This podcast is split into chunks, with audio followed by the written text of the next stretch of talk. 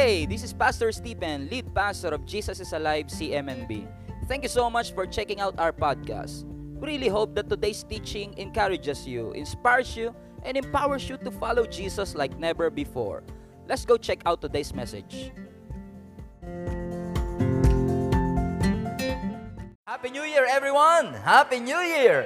Bati yung katabi mo, Happy New Year! Kamusta po ang inyong 2018 mga kapatid? Pinagpala ba kayo ng Panginoon? We are literally one day, uh, one day uh, na mas malayo sa 2019. Papasok na po ang bagong taon. Hallelujah! Praise God. Hindi tayo excited lang sa mga paputok. Eh. Excited tayo sa gagawin ng Panginoon sa atin sa 2019. Pero bago pumasok ang 2019, syempre hindi tayo papayag na hindi natin mapagpasalamat sa Panginoon ng 20, 2018 sa lahat ng kabutihang ginawa ng ating Panginoon Diyos. It has been a journey. 2018 has been a journey. Maraming struggles, maraming pain, maraming difficulties. May mga problems na nangyari sa ating mga families and all that. But, we're still alive. Amen. And we're still kicking and alive. Sabi mo sa katabi mo, salamat sa Diyos, buhay ka pa. Praise the Lord. Hallelujah. At hindi man lahat ng mga pinag-pray o ipinangako ng Panginoon sa iyo, kapatid, ay natupad ng 2018. Ano mga kapatid, we don't measure success by the fruits that we harvest. I measure success by the seeds that we planted. So it's, it's, it's a matter of how many seeds ba ang na-plant natin sa 2018 kasi kapag tinanim mo, aani at aani yan eh. Hindi nga lang maaaring inaning yung 2018 pero sure enough, darating ang Panginoon or should I say, darating ang panahon na matutupad din lahat ang mga pangako ng Panginoon sa iyong buhay. Amen? Are you ready to end 2018 very, very strong. welcome, welcome sa Jesus Alive Kamanaba. If you are here for the first time, we would like to personally acknowledge uh, yung time po ninyo na nilaan para sa gawain ng Panginoon Diyos. I don't know if you're uh, online, pero welcome as well sa ating extended family online. Uh, nagkakaproblema yung live stream natin. Iba pa rin pag nandito ka na lang, eh, no? So kung may mga kaibigan kayo, kakilala kayong bal- walang balak umatin mamaya, gusto lang manood online, invite nyo lang sa inyo. Sabi mo, may problema, hindi makakapag-online mamaya. o, punta ka na lang sa church. Iba yung feeling pag nandito tayo sa church. Ano? Amen. Are you ready for the word, mga kapatid? Amen. Are you ready, mga kapatid? Para namang hindi kayo ready. Amen. Praise God. I want to talk to you about on this subject. It matters how you finish. It matters how you finish. This is the last Sunday of the year 2018 and I believe it matters how we finish. We are two days away or one day away para matapos ang 2018 but I believe it matters how you finish. Now, in this sermon, it matters how you respond, pero sa taong ito, it matters how you finish. Kapag ka ikaw ay nagpapagawa ng bahay, una mong ginagawa, of course, yung foundation. Yung poste, yung wall, pwedeng may bubong and all of that. Pagkatapos na yung wall, tapos na yung flooring, tapos na yung roof, pwede mo na siyang tirahan. Pero iba pag may pintura. Iba kapag ka napalitadahan, nalagyan mo ng gamit, may finishing, kumbaga. Pwede na, pero kapag tapos na tapos, mas okay. Tama ba mga kapatid? Alam mo, naniniwala ako, ganun din sa ating kristyanong buhay. Kapag ka, tayo kasi nasanay tayo mga kapatid na minsan, masyado minsan nagiging complacent tayo na pag malapit na yung katapusan ng mundo, nagiging relax na rin tayo. Minsan nagiging complacent na rin tayo. Kung nagpunta ko kayo sa mall nito mga nakaraang araw, napansin nyo, ang mga mall kabi-kabila, year-end sale. End of season sale. Kasi ang katwiran, matatapos na ang taon and we want to finish strong. But, let me just pause here and say, hindi kaya people are so busy trying to prepare for 2019 and we forget about finishing 2018 strong.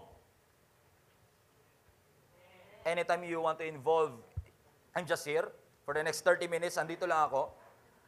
Pero hindi kaya masyado tayong busy mga kapatid na paghandaan ng 2019, which is not wrong by the way, pero baka kakabisi natin na papaghandaan ng 2019, ay nakalimutan na po nating tapusin ang 2018 ng maayos. Kasi as far as I am concerned, Iba pagka yung 2018 mo at 2019 may chemistry. Iba kapag yung 2018 and 2019 mo may harmony. They work together. Hindi man maganda yung 2018, but you believe in Romans 8.28 na God works all things together.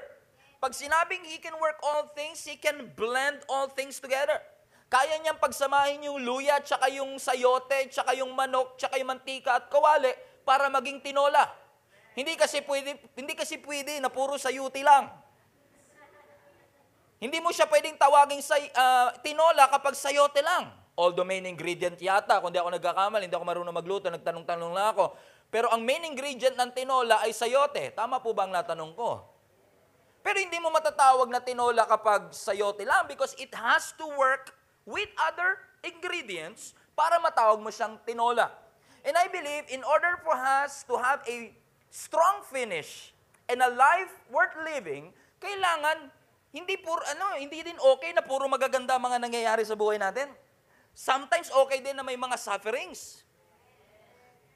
Kasi sa totoo lang mga kapatid, marami pa yata ang napapahamak sa success kesa sa suffering.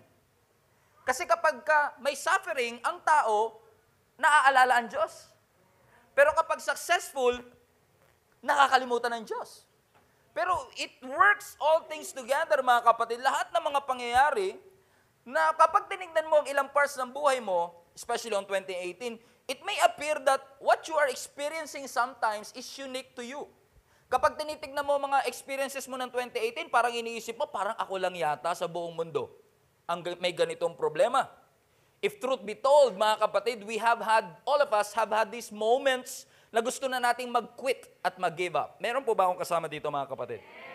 Parang masyadong tulog ang, ang, ang, ano, ah, ang ah, 10.30 a.m. service. Sino sa inyo agree, lahat tayo may moments sa 2018 na gusto na natin mag-give up?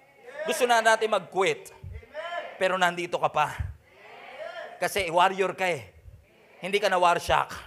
Amen. We are a warrior. We are not a war freak. Amen. We are a warrior. Amen. And as we travel from season to season, napansin ko na hindi lang po problema talaga ang pinoproblema natin. Napansin nyo ba? Sa buhay natin, hindi lang naman talaga problema ang pinoproblema natin. Minsan kahit yung success ng iba, problema na rin natin. Naintindihan niyo yung sinasabi ko mga kapatid? As we travel from season to season, minsan nakakapanghina ng loob na kung sino pa yung hindi nagsisimba. Yung pa yung pinagpapala. Minsan nakakapanghina ng loob na kung sino pa yung parang walang pakialam sa Diyos. Parang yung pa yung yumayaman. Huwag niyo, huwag niyo sabihin ako lang minsan nag-iisip ng mga ganito mga kapatid. Na parang minsan yung mga wicked at yung mga akala mo masama na pinagpapala, yung, yung pa yung parang lumalapit sa iyo. Yung pa yung best friend mo. Yung pa yung kapitbahay mo. Amen. Parang lumalapit pa sa iyo at pinapamukha sa iyo. Doon pa sa mga panahon na gusto mo na mag-quit at gusto mo na sumuko sa iyong buhay. Nakakapraning lang minsan ang mga ganito mga sitwasyon. Pero paano nga ba natin masasabi mga kapatid na ang isang istorya ay maganda? What makes a story good story? And what makes our testimony a good testimony? Testimony. Well, I believe what makes our testimony a good testimony? Well, obviously mga kapatid, if we've been through hell, if we've been through fire but we came out strong, I believe our testimony are good. Na kahit na ano pa mang tindi ng pinagdaanan natin, pero pagdating ng dulo, natapos tayong matatag at malakas at mature at malapit sa Diyos. Yun yung masasabi natin, napakaganda ng storya natin. Pag nanonood kayo na maalaala mo kaya, naiiyak pa kayo. Kasi ang ganda ng storya. Amen. Pero minsan naman, kapag ka nanood kayo ng mga story o kaya mga kwento about, uh, for example, yung mga kwento na namatay yung bida sa dulo, halimbawa mga FPJ story, na si FPJ namatay sa dulo, nakakalungkot, lalabas ka sa sinehan na malungkot. Pumasok kang excited, lalabas ka malungkot. Why? Sabi mo, hindi maganda storya, namatay yung idol ko eh. Pero what makes a story a good story? Kapag ka ang ending maganda. Kaya nga mga Disneyland, ah, ah, ah, mga, ang mga Disney movies, ang laging dulo, and they live happily ever after. Because we are, we are, ah, parang tawag dito, para tayong nakondisyon na ang story ang maganda, kailangan maganda ang ending. Tama ba, mga kapatid? Na kahit na ikaw, kunwari, ay basketball player, nakagawa ka man ng 35 points, pa- 15 rebounds, 100 assists sa isang laro. Hindi ko alam kung paano mo yung ginawa. Pero kung nagawa mo man yan, pero talo pa rin ang team mo, hindi ka pwedeng magsisigaw sa dugout at sabihin mo, 30 points ako. Hindi, kasi talo pa rin kayo. still ang dulo ay hindi naging maganda. I want to share to you a story of Nehemiah. Many of you are not familiar with him. But he's a good leader. He's a good, you can see a lot of leadership uh, uh, nuggets about his life, and I want to share it to you. Si Nehemiah is a cupbearer. Siya o ang tagatikim ng iinumin ng hari. Malapit siya sa hari, obviously. Kasi pwedeng yung salayba niya at salayba ng hari naghahalo. Kasi cupbearer siya. And one day, bilang cupbearer, may dumalaw sa kanyang isang kaibigan. At yung dumalaw na ito, tinanong ni Nehemiah, kamusta ang ating bayan? Kasi nasa dayuwang lugar siya. Sabi ng kanyang kaibigan, nako, bad news. Napaka-fragile ng ating bansa at ng ating city sapagkat yung wall natin, which signifies their defense, ay bumagsak. And we are vulnerable sa mga kaaway. And very interestingly mga kapatid, itong very ordinary man na ang pangalan ay Nehemiah ay nagkaroon ng extraordinary passion, an extraordinary burden na parang gusto niyang tumulong para ma-rebuild yung wall. Gusto niyang tumulong para yung wall of Jerusalem ay maitaas. Kaya nagpaalam siya kay Haring Artaxerxes at sabi niya, pwede ba ako mag-leave muna sa trabaho, pupuntahan ko lang yung city ko, and, and napakaganda naman kasi yung hari, binigyan siya ng blessing, binigyan pa siya ng pabaon, pumunta siya sa Jerusalem at ginawa niya yung pinapagawa ng Panginoon sa kanya. Pero hindi porke pinap, ginagawa mo ang pinapagawa ng Panginoon, eh lahat ng bagay na sa buhay mo ay magiging okay. Kasi kapag ginagawa mo ang pinapagawa ng Panginoon sa buhay mo, ang oposisyon dadalaw sa mga panahong hindi mo inaasahan. At ito na nga, dumating si Sanbalat at Tobias. Sabi ng Nehemiah chapter 1, uh, chapter 6 verse 1. Are you following so far? Masyado kayong tahimik eh. Nehemiah 6 verse 1. Sanbalat, Tobia, and Geshem, the Arab, and the rest of our enemies found out that I had finished rebuilding the wall and that no gaps remained. So natapos na rin ni, ni Nehemiah yung wall, walang bakante, kumbaga, malinis ang pagkakagawa niya. Pero may isang pang problema. Ang sabi dito, although we had not yet set up the doors in the gates. In other words, buo na yung wall pero wala pang pinto. Pwede na ba yan? Kumbaga, tapos na, pero hindi pa talaga tapos. It is almost done. Parang tapos na yung 2018, pero December 30 pa. May 31 pa. May kulang pa. Patapos pa lang, pero hindi pa talaga tapos. Para minsan, pwede na, pero hindi pa talaga pwede. Pero ano sabi rito?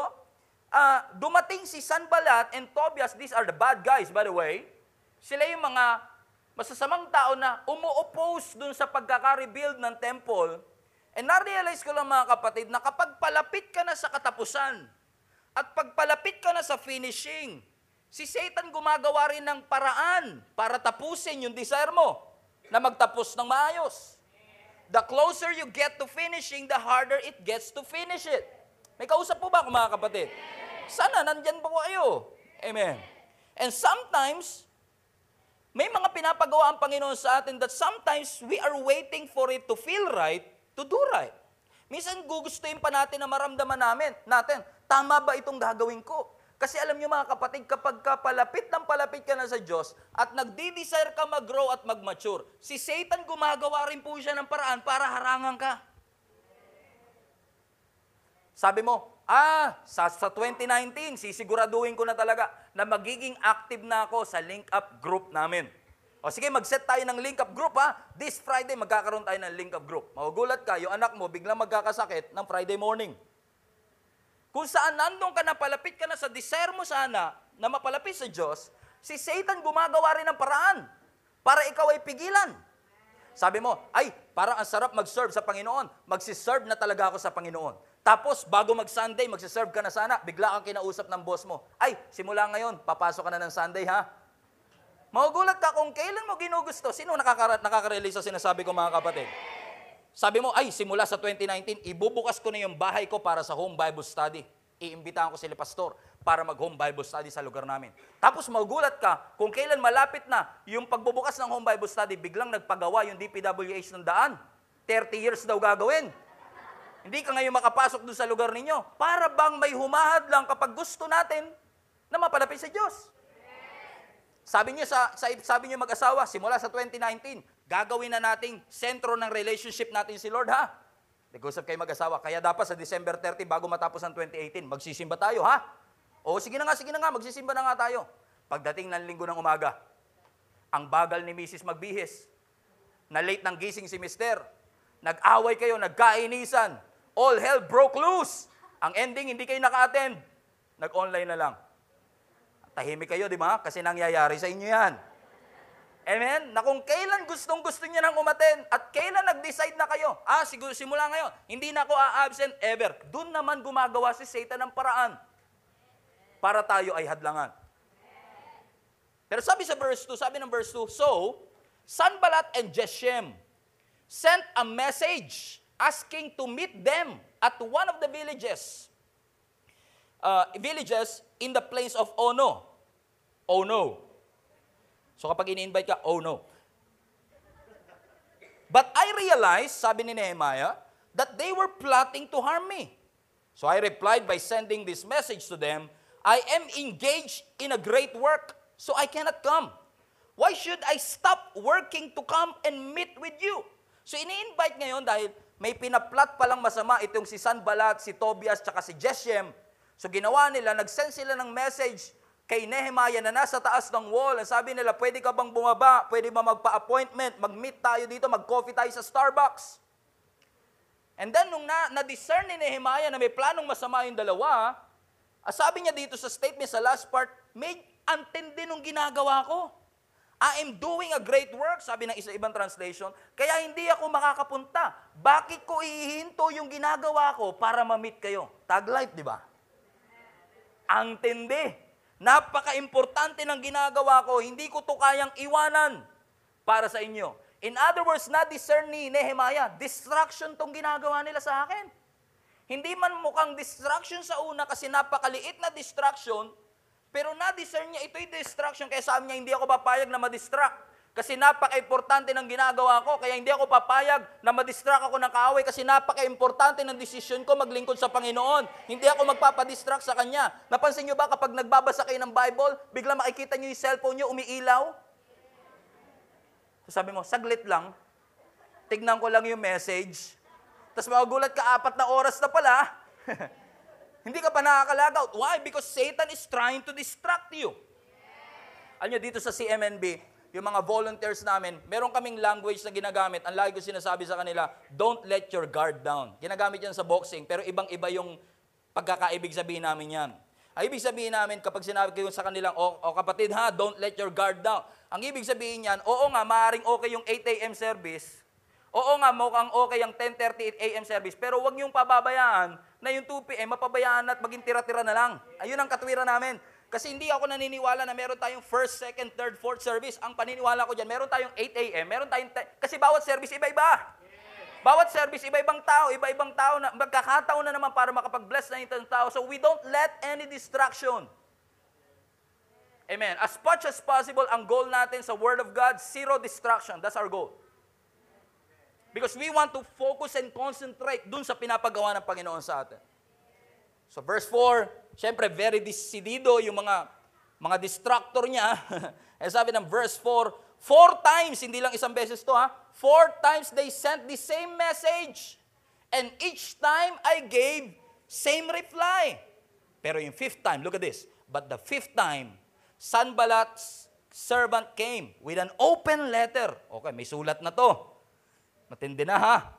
Mukhang nile-level up din nila yung kanilang pagkumbinsi. Nag-email na. So nag-email siya. open letter, ibig sabihin ng open letter, it was meant to show to the public. Gusto talaga ni Sanballat, mabasa ng buong Pilipinas yung sulat niya. Ano ang laman ng kanyang sulat? Verse 6. And this is what it said. There is a rumor. Sabi nyo nga, rumor. Ano Tagalog ng rumor? Ugong-ugong. Chismis, bulong-bulungan. Merong bulong-bulungan among the surrounding nations sa mga kalapit na bansa natin. At si Geshem, bad guy, si Geshem tells me, ang pagkakasabi ni Geshem, totoo daw to. Kasi kapag ka-chismosa, di ba? Pagka nagchichismis ang isang tao, paniwalang paniwala ka kasi parang totoo talaga pag nagkwento siya. Confident na, alam mo, ang chismis epektibo pag confident yung nagkukwento. Ikaw naman paniwala, ah, talaga? Di ba? Kasi it is true. Sabi niya, there is a rumor among the surrounding nation and Gesem tells me, it is true, that you, ikaw daw, at ang Jews ay nagpaplano na magrebelde, oo, and that's why you are building the wall. According to his report, according to his report, not according to him, but according to his report, you plan to be their king. Ah, pinapangarap mo raw maging hari? Totoo ba yan? Hmm. Actually, ibang-iba kasi kung babasahin nyo ang Nehemiah 5, napaka-selfless ni Nehemiah. Wala siyang pangarap maging hari. Pero yung rumor at chismis, ha? Kaya ka daw naggagawa ng wall, ha? Ini-exclude nyo yung bansa nyo, ha? At plano mo palang maging hari, ha? Hindi maganda yan. Verse 7. He also reports, tingnan nyo kapag ka nagchichismis, madetalye din, ano? He also reports that you have appointed prophets in Jerusalem to proclaim about you. Propeta ka daw at gusto mo iproklama ng mga propeta, pangalan mo? Ap, sarili mo na lang pala tinataas mo ha. At sinasabi mo daw, look, there is a king in Judah. You can be very sure that this report will get back to the king. So I suggest that you come and talk over, talk about it over, over with me. Ay, makakarating to sa hari, kaya mabuti pa, makipag-usap ka sa akin. Blackmail ah. Pero tingnan mo yung verse 8. Ito ang reply ni Nehemiah. And then I replied, There is no truth in any part of your story. You are making up the whole thing. Nag-iimbento ka ng storya. Very interesting lang mga kapatid. Na si Nehemiah, ginagawa niya lang naman yung kalooban ng Diyos. Selfless din naman siya. Parang kayo, parang hindi kayo nachichismis ha. Parang wala kayong kaaway mga kapatid ha. Amen. Praise the Lord. Para ako lang yata may kausap. Ako, wala yata akong kausap dito eh. Amen. Pero si Nehemiah, ginagawa niya lang naman ang kalooban ng Panginoon. Pero para bagang ang mga kaaway, nagle-level up din ng pag-discourage sa kanya. Nami-misunderstood yung kanyang motibo. Ang ganda ng motibo niya, i-rebuild yung wall, pero ang intindi ng iba, kaya ka nagre-rebuild ng wall kasi gusto mo maging hari. They are trying to discredit Nehemiah. Nagchichismis sila tungkol sa kanya. Alam nyo, ang chismis, ang gossip in Greek, ibig sabihin yan, whisper. Bulong-bulungan. People are talking behind your back to harm you.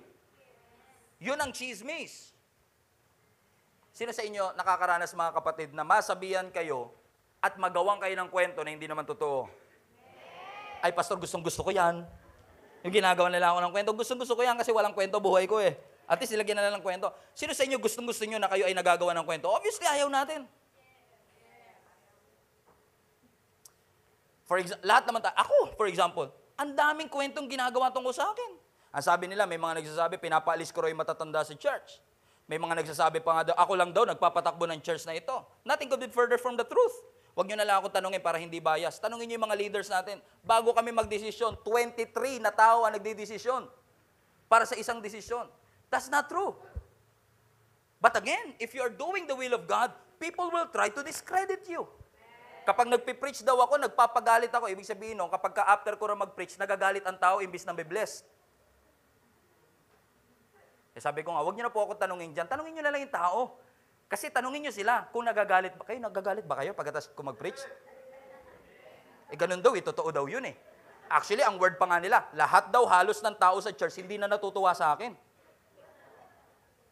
Ay, sakit no. May mga chismis pa ako, nakakatawa na lang actually. Natatawa na lang ako. May mga chismis pa na nagpapatama daw ako sa preaching ko. Sabi ko, alam mo, ang tao kapag nakinig ng preaching, dalawa lagi perspective. Una, sasabihin niya, pinapatamaan ako ng pastor na yan. Pangalawa, sasabihin niya, tinatama ako ng Diyos. Laging dalawa yan. At ang pinaka nakakatawang chismis na kumala sa akin, na-DA daw ako. Minsan di ako nag-preach ng five weeks sa church. Ang sabi nila, ala, may ginawang kasalanan niya si pastor, na-DA daw yan. Kaya hindi siya tumatayo. Minsan may, may narinig pa ako mga chismis about me na sabi nila, hindi raw ako nagpipreach ng deliverance sa church. Now, nothing could be further from the truth. Hindi lang siguro pareho ng style ng ibang preacher ako mag-preach ng deliverance. But I preach deliverance many times. Hindi raw ako nagpipreach about hell. Iba lang siguro ang style ko kasi ako hindi ako gumagamit ng scare tactics eh. Kasi I emphasize more on heaven than hell. Kasi kapag ang Kristiyano, tumanggap lang kay Kristo dahil takot sa hell, mababaw yun. Dapat tumanggap tayo kay Kristo, mas excited tayo sa langit Na minsan nga, nasa langit ka na, marirealize mo, ay, may hell pala. Di ko alam yun ah.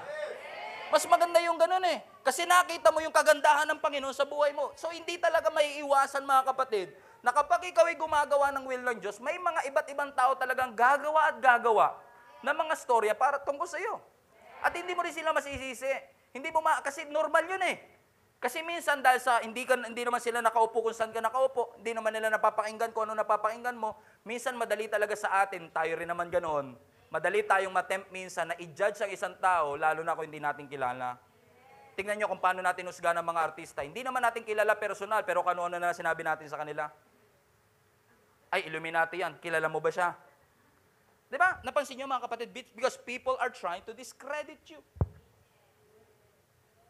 May nagsabi pa nga in church daw natin, kulto na daw. O parang sa amen nyo, oo nga, pastor. Amen? Ngayon, one time when I was meeting the leadership team, meron kami regular meeting every week. Like ko sinasabi sa kanila, don't focus on all these things. It is a distraction. Let us focus dun sa pinapagawa ng Panginoon sa atin. Because kapag pinagawa ng Panginoon yan, may plano siya sa atin. Sabi nga ng Proverbs 3.5, In all your ways acknowledge Him, and God will direct your path. Kung gusto mo na ang Diyos ang magtuwid ng iyong landasin, lahat ng desisyon mo, ano man ang ginagawa mo, isanggunin mo lahat yan para sa ating Panginoon Diyos. Amen? Amen. Ano sabi ng Psalms 37 verse 23? The steps of a good man are ordered by the Lord. And he delights in his ways. Ang mga hakbangin daw ng mga mabubuting tao. Actually, ang ang Hebrew word dito ng good man is geber. Ang ibig sabihin, strong man. Ang hakbangin ng mga malalakas na tao ay inaayos at ini-establish ng Panginoon. Tignan niyo ha, kahit malakas ka na, kailangan mo pa rin ng somebody na tutulong sa iyo para sa mga hakbangin mo sa buhay mo. Kasi napaka-importante po ng buhay na ibinubuhay natin dito sa mundo. Lalo na ngayong matatapos ang 2018, we make sure, at pagpasok ng 2019, we make sure that we want to end 2018 strong. And we began 2019 with a confident expectation na ang 2019 will be our best year yet. Ang pinakamagandang taon sa lahat ng taon na tayo ay nabuhay. Hallelujah! Amen. Napaka-importante. Lahat tayo binigyan ng 24 hours. Meron po ba dito 25 yung kanya? Lahat tayo 24 hours. And you know what? The way we use it and the way we abuse it makes a lot of difference. We all have given 24 hours. Kaya nga importante mga kapatid that we always ask God, Lord, anong kailangan kong gawin? Para ang 2019 2018 na ito'y magtapos ng maayos. So that I can have a great perspective and a right perspective, Panginoon. Na hindi ko makita yung mga negative lang sa buhay ko, kundi ang makita ko, Panginoon, kung ano ang napakagandang plano na nilaan mo sa akin. Para matapos ko ang taong ito na hindi ako complacent, kundi very active ako na sumusunod sa iyo pa rin kahit ano mangyari. Hallelujah! Kasi mga kapatid, hindi, pwede, hindi, hindi po kasi, hindi po kasi porke gusto natin, makukuha na kagad natin. Sino rito gusto magkasasakyan? Taas kamay, taas kamay, gusto magkasasakyan. Pwede ba kayong pumunta na lang basta-basta sa bintana sa sasakyan at i-drive nyo na lang basta sa sasakyan? Hindi nyo pwedeng gawin yun. You, you, you don't just get what you want. Hindi pwede yun. You have to work your way through it.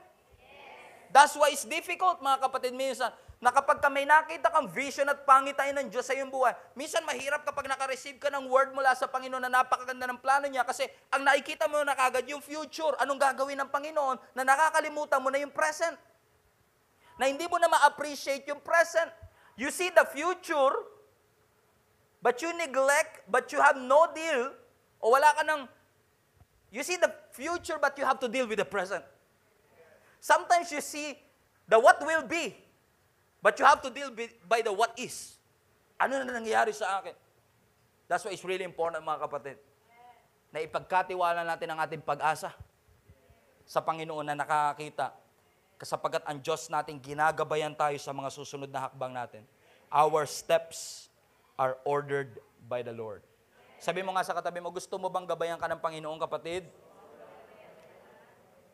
Na minsan, di ba, inaano natin, sana hindi na lang sinabi ni pastor yung mga pangako ng Diyos. Sana hindi nila pinakita ng Diyos kung ano magiging outcome ng buhay ko. Sana hindi nila pinakita ng Diyos kung ano yung napakagandang plano niya sa buhay ko. Kasi minsan, kapag nakita mo na yung magandang plano, minsan minamadali natin papunta dun sa maganda.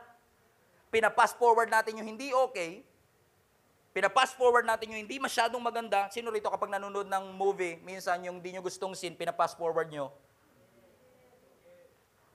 Pero ang buhay, hindi ganyan mga kapatid. Hindi tayo pwedeng boy pass forward lang. Na kapag hindi natin gusto ang pangyayari, ay ipapass forward natin sa gusto. Kasi may nakalaang tamang paraan at may nakalaang tamang oras ang Diyos para ang blessing ma-enjoy din talaga natin. Kasi the, a blessing that is given too soon is not a blessing at all. Ang pagpapala na masyadong maagang binigay, hindi talaga pagpapala. Hindi nagiging pagpapala. Tignan niyo yung prodigal son. Kinuha niya premature yung kanyang pamana. Hindi pa dapat. Pero kinuha niya ng maaga. Yung dapat blessing, hindi naging blessing. Kasi masyadong maaga. Hindi pa siya prepared para rito.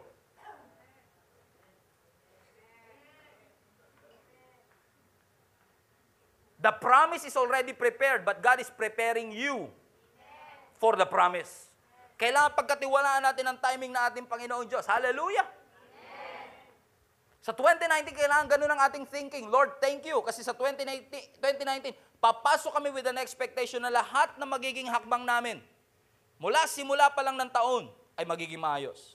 Ayun mga kapatid, isa sa pinakamataas na attendance lagi natin every year sa church ay yung first Sunday of the year. Lagi yan. Sky high ang attendance. Kasi lahat ng tao naniniwala, kapag maganda ang simula, maganda ang maging patuloy. Tama ba? Kayo ba, may bala kayo magsimba sa next Sunday? Praise. Praise. Bakit? Minsan, kasi sanay tayo sa religious mentality. Pag maganda simula, magandang ano eh. Kumbaga sa botones, pag tama yung botones mo kagad sa simula, okay na lahat eh. Pag mali sa simula, mali na lahat eh. Tama ba mga kapatid? Yes, it matters how we started. But it also matters how we finish. Hindi lang kung paano tayo nagsimula, kundi paano tayo magtatapos. So mga kapatid, I want to challenge you, we still have one day, mga kapatid. Na kung hindi man tayo naging grateful sa Panginoon sa lahat ng blessing niya sa atin sa 2018, I want to encourage you na maging grateful tayo sa 2018.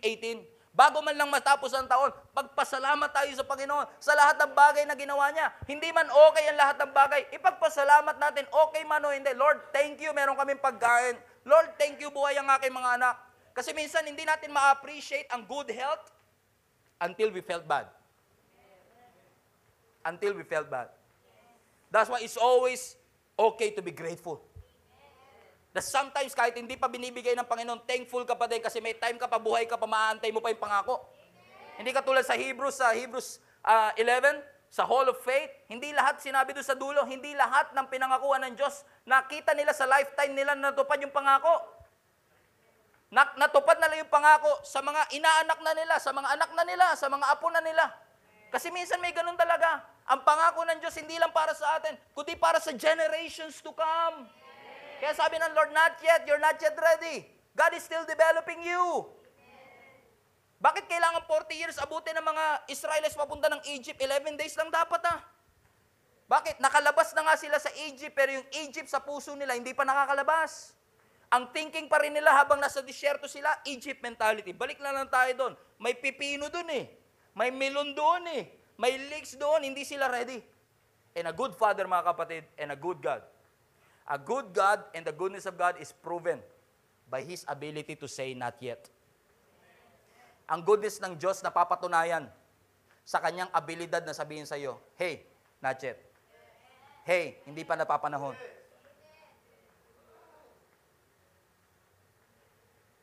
Kung mayaman ka talaga, at may kotse ka talaga, pag 18 years old na yung anak mo, pwede mo ibigay yung susi. For example, si Andrew. Ilan taong ka na, Andrew? To 20? 20 22? Para kang 21 and a half. Nung kapatid kong muso, 22 na siya. Sa ngayon, yung sasakyan, pinagkakatiwala na sa kanya. Yung susi, ibibigay na lang sa kanya. Mag-drive ka, punta ka sa ganito, punta. Pagkakatiwala na lang sa kanya. Pero ang tatay ko, hindi magiging mabuting ama kung 5 years old pa lang, binibigyan mo na ng susi ng sasakyan. Kasi alam mo, mapapahamak siya. Hindi nagbago yung sasakyan, hindi nagbago yung tatay, hindi nagbago yung susi. Pero ano nagbago? Mas ready na yung taong tatanggap. So wag kang bibitaw kapatid. Kasi hindi porke wala pa yung blessing, ibig sabihin nun, hindi, na, hindi pa handa. No. God knows when to give the blessing. And God knows how to bless you. Sabi mo sa katabi mo, it's too soon, it's too soon. Masyado pang maaga. Lord, teach us to be patient. Maging pasensyoso po kami sa mga proseso mo at turuan mo kami na huwag i-abort at huwag madaliin ang mga pangako mo sa aming buhay. Hallelujah! Look at this passage ni Paul, sabi ni Philippians 4 verse 12, I know, sabi ni Paul, what it is to be in need. And I know what it is to be to have plenty. In other words, alam ko yung feeling ng mahirap at alam ko yung feeling ng mayaman. Pero tingnan mo yung next sentence. But I've learned the secret of being content in any and every situation. Whether well-fed or hungry, whether living in plenty or in want, for I can do, verse 13, all things through Christ who strengthens me. Alam ko yung feeling na maraming pera, alam ko yung feeling ng walang pera, pero nakita ko na ang sikreto ng kaligayahan. Makontento. Alam nyo ba, napansinin nyo to ha, observant lang ako. Lahat ng masiyahing tao, kontento. Kaya sila masiyahin kasi kontento na sila sa kanilang buhay. Lord, teach us to have this kind of attitude. Na maging pasensyoso kami sa ways mo. That you are ordering our step na kahit hindi namin ma-appreciate, kahit hindi okay yung aming journey sa ngayon. But Lord, we, we want to learn from you. We want to learn to be content. Alam mo, kung meron lang gift of satisfaction, hihilingin ko sa Lord yan eh. Lord, bigyan mo ako ng gift of satisfaction. Pero hindi gift ang satisfaction eh. You have to learn it. Kailangan matutunan mo siya. Tulad ni Paul, napakarami niyang pinagdaanan. Nakaranas siya ng pagkakulong, nakaranas siya ng shipwreck, pero naranasan niya rin yung kabaliktaran. Mataas ang posisyon niya, no, posisyon niya noon sa sinagoga. Pwede siya maging high priest, candidate siya for being a high priest. And yet, mga kapatid, tinawag siya ng ating Panginoon Diyos. Naghirap siya, nakaranas siya ng shipwreck, muntik na siya kagatin ng ahas, pero still, ang sabi niya sa dulo, I've learned to be content. I know the secret na ipinagpapasalamat ko sa Panginoon kahit maliliit na bagay. Hindi lang malalaking blessing. Misa kasi pag may nagte-testify dito, o may mga nagte-testify sa small group natin, na-appreciate natin kapag yung blessing, malakihan. Napagaling sa cancer, wala namang masama doon. Napali- Napagaling sa matinding sakit, walang masama. Magandang blessing. Palapakan natin si Lord dyan. Pero dapat matutunan din po natin pasalamatan ng Diyos sa mga maliliit na bagay. Minsan lang kasi hindi natin ma-appreciate yung mga testimony kasi minsan ang testimony, salamat sa Lord nakapagpariban din ako. O di ba tinatawanan natin? Pero if you've been through hell, kapag naranasan mo maging salat at mahirap, naku, ipagpapasalamat mo kahit yung pagpamamanicure mo. Ipagpapasalamat mo na nakapagpariban ka. Lord, salamat sa Panginoon na nakakita ko ng malinaw ngayon at hindi malabo ang aking paningin. You learn to thank God for the small. Lord, salamat nakabili ako ng t-shirt. Lord, salamat sa pamasko kong ito. Lord, salamat. Maliliit na blessing pinagpapasalamat na natin kasi na-appreciate natin. Dahil napagdaanan natin yung salat. And I've learned to be content. Sabi mo sa katabi mo, it's too soon, it's too soon. Amen? Kahit hindi mo nakuha yung deal, kahit hindi mo nakuha yung dream house mo o yung dream car mo this year, you still want to thank God for all the blessings. Kasi alam mo mga kapatid that when you are down and when you are discouraged, sometimes nararanasan natin na parang hindi na tayo makatayo. Sino rito nakakaranas nyo mga kapatid? Naranasan nyo sa 2018 na na-down kayo, naranasan nyo sa 2018 na na-discourage kayo, at parang naisip nyo, hindi na yata ako makaka- makakabangon. In-unfriend ako sa FB, hindi na ako makakabangon. Nawalan ako ng load. Hindi na yata, walang kwenta ang buhay ko. Nawala. Hindi, I'm just joking. Pwedeng nabaong ka sa utang and feeling mo hindi ka na makakaahon. Pwedeng nagsara ang negosyo mo at feeling mo hindi ka na makakaahon. O, namatayan ka ng asawa at anak. Pero feeling mo hindi ka na makakabangon. But look at you now. You're still standing. Actually sitting literally. But you're still standing.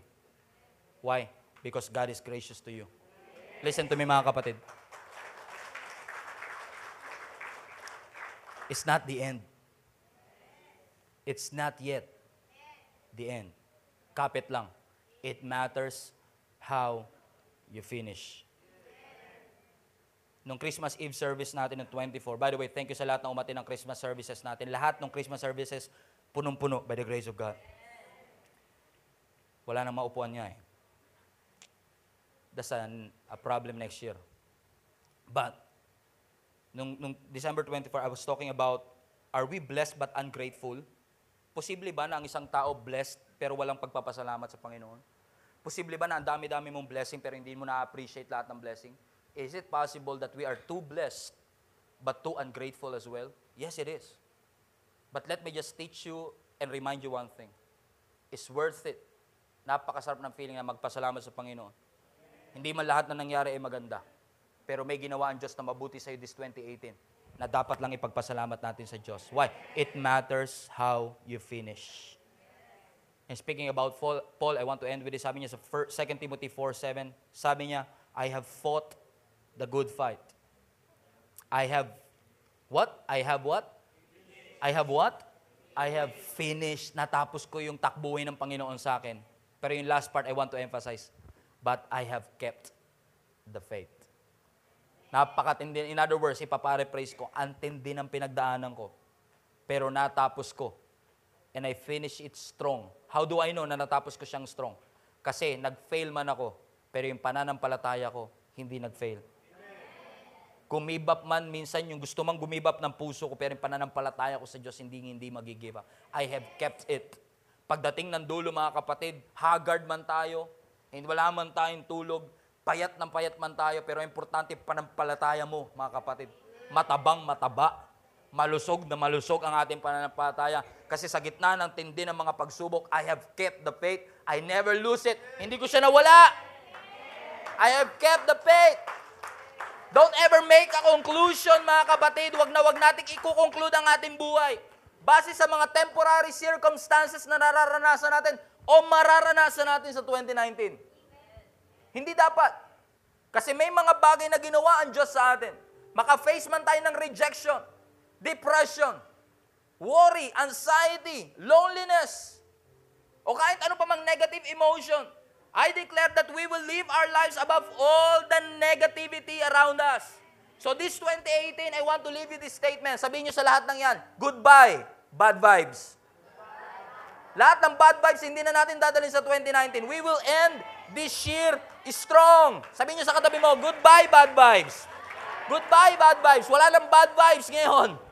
Amen. Wala nang negative thoughts ngayon. Kasi kilala ko ang Diyos that when I am weak, I found out that God is my strength. Na kapag ako'y mahina, ang Diyos ang aking kalakasan. That when I am poor, I know that He will provide. That when I am sick, I know that He will be my healer. I've seen that happen in 2018 and I'm, I'm very, very excited for that to happen. That when I am down, I know God will lift me up. Na kapag ako'y bagsak, iangat ako ng Panginoon. That when I am afraid, He is my comforter. He is my refuge. And when I feel unworthy, I know He qualifies me. Praise God. It matters how you finish. When Jesus was crucified, died and buried, yung ating Panginoon Diyos ay napako sa krus nung namatay siya at nilibing. Na-depress ang lahat ng mga disciples, nalungkot sila, natakot sila. Siguro iniisip ng iba, ito ba talaga ang ending ng ministry natin? Ito lang ba talaga magiging ending ng pagsunod natin sa Panginoon Diyos? This is not a good ending. But you know what? That's not the ending. Kasi after three days, Jesus rose again from the dead. That's a good ending, isn't it? Na ang pating Panginoon Diyos ay muling nabuhay. Hindi siya na, hindi hindi natapos sa pagkamatay ang kanyang storya. Muling nabuhay ang ating Panginoong Jesus. That's why we have this church right now because our God is a risen king. Buhay ang ating Panginoong Diyos. It matters how we finish. But wait, He will come again. Yun ang mas magandang finish. Babalik ang ating Panginoong Diyos. Hindi natapos ang kanyang storya na siya'y namatay. Hindi natapos na siya ay basta na lang nabuhay. Yes, our debts has been canceled. Yes, our sins have been forgiven. Now, yes, there's no, now therefore no condemnation. But soon, at the due time, ang pinakamagandang twist ng story, Jesus will come again.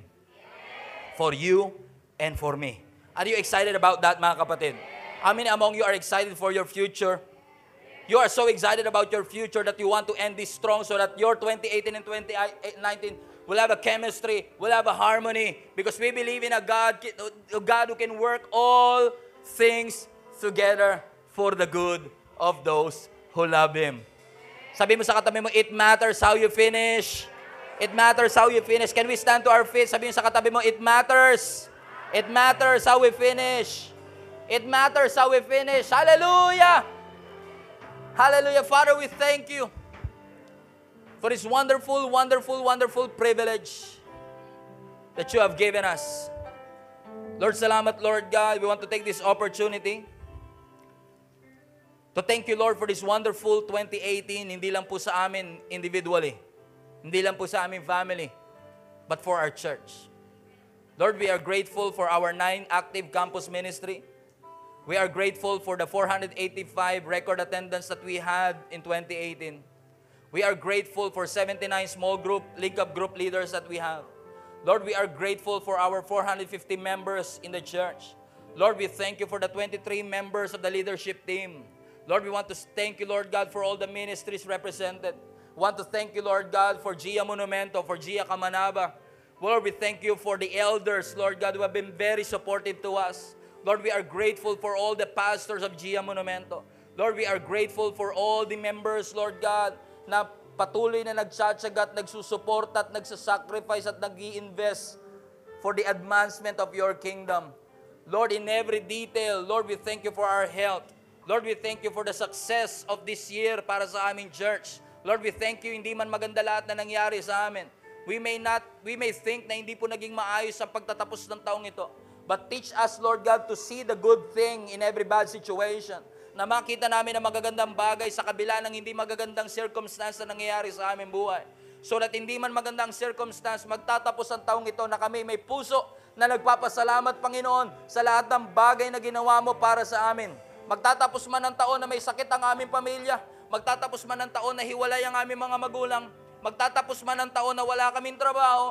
Pero naniniwala kami, Panginoon, na papasok ang 2019, Panginoon, na may pabor na naka-align para sa bawat isa sa amin, Lord God. And we believe that to happen in Jesus' name.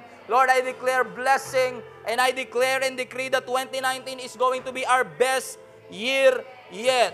Best year yet para sa aming family. Best year yet para sa aming trabaho. Best year yet para sa aming negosyo. Best year yet para sa aming church. Para sa mga campuses. Para sa mga tao, Panginoon, na dadalin mo pa para sa iyong kingdom. This is going to be the best year yet para sa aming finances. This is going to be the best year yet para sa aming health.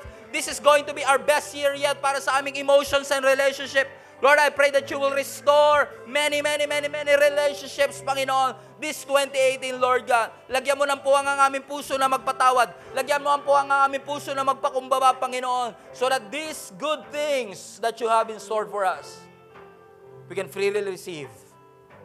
And we thank you in advance, Lord God. Ngayon pa lang, grateful na kami sa mga gagawin mo pa sa amin.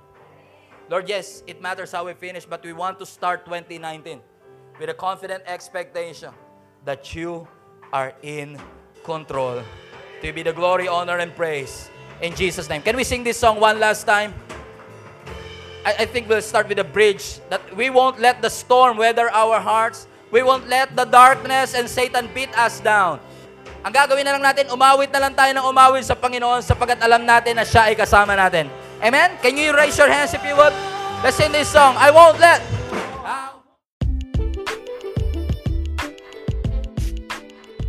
Thank you again for listening.